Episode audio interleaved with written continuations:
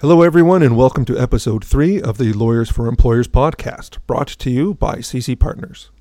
My name is Mike McClellan, and I am one of the Lawyers for Employers at CC Partners. And in this episode, I'm going to be talking about holiday parties. And I'm not only going to be talking about all the fun and games associated with hosting a party, I'm going to be talking about what employers should keep in mind when throwing a party. Of course, this podcast is related to the latest edition of our weekly blog, which you can read at www.ccpartners.ca. A link to the blog is in the description, and I'm going to talk about a, couple of issues that aren't uh, directly in the blog, but still relevant for employers to know. Now, employers often host a holiday party to celebrate the season, a successful business year, and to thank employees for their hard work. But did you know that even just hosting a holiday party brings with it responsibilities for the employer? I don't want to sound too negative, but just take the uh, proper care and, in planning responsibly, and you can really limit your potential legal liability, and then you can concentrate on having a good time.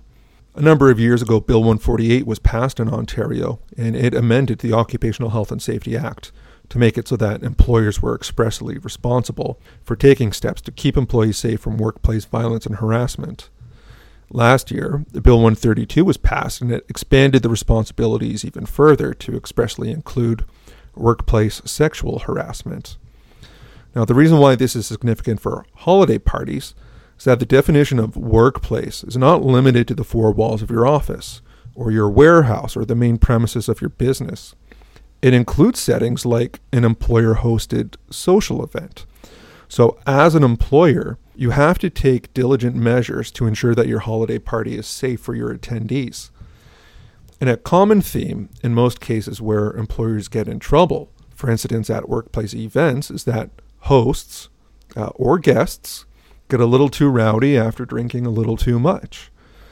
It should be no surprise that many of our tips and hints in this week's blog revolve around alcohol, making sure you have properly qualified servers, offering non alcoholic alternative drinks, providing accommodations or alternative transportation. Uh, those are all excellent ideas. You may also be surprised to hear about a legal theory called social host liability. Now, the Supreme Court of Canada made a ruling back in 2006 in a case where a group of people were having a house party the hosts knew that their guests were getting drunk, and, and one drunk guest drove away and got into a serious car accident. In fact, one person in the other car died, and another was seriously injured. And the victims tried to sue not only the driver, but the hosts.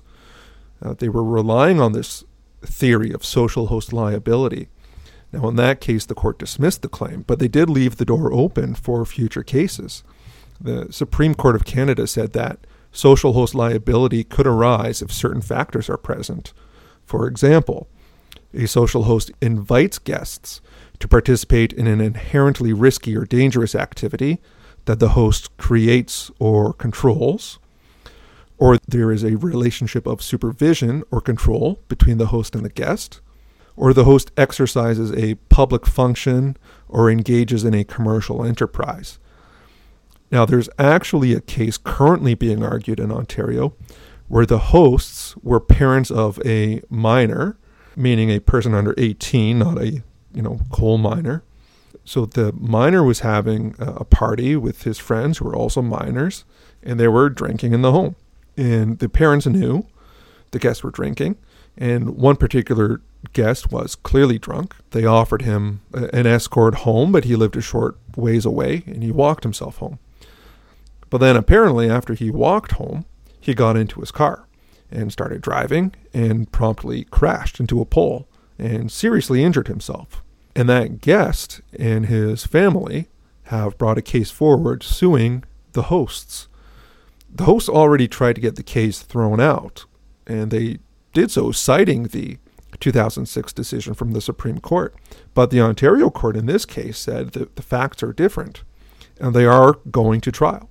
So this issue is not yet settled, and you should take reasonable care to protect the safety of your party guests. Now, let me shift gears a little bit. There's a, another issue that is not in our blog, but it could come up, And that issue is making sure your holiday party is inclusive, making sure that everyone has equal opportunity to attend, especially considering the cultural diversity of your workplace. Keep in mind that some employees may observe religious holidays in November and December. So you should try to schedule your party on a date that would not exclude someone of a particular culture or faith. Alienating or isolating employees could constitute workplace harassment, depending on the circumstances, even discrimination. Those might sound like stark warnings. I don't mean to be a buzzkill about your holiday parties.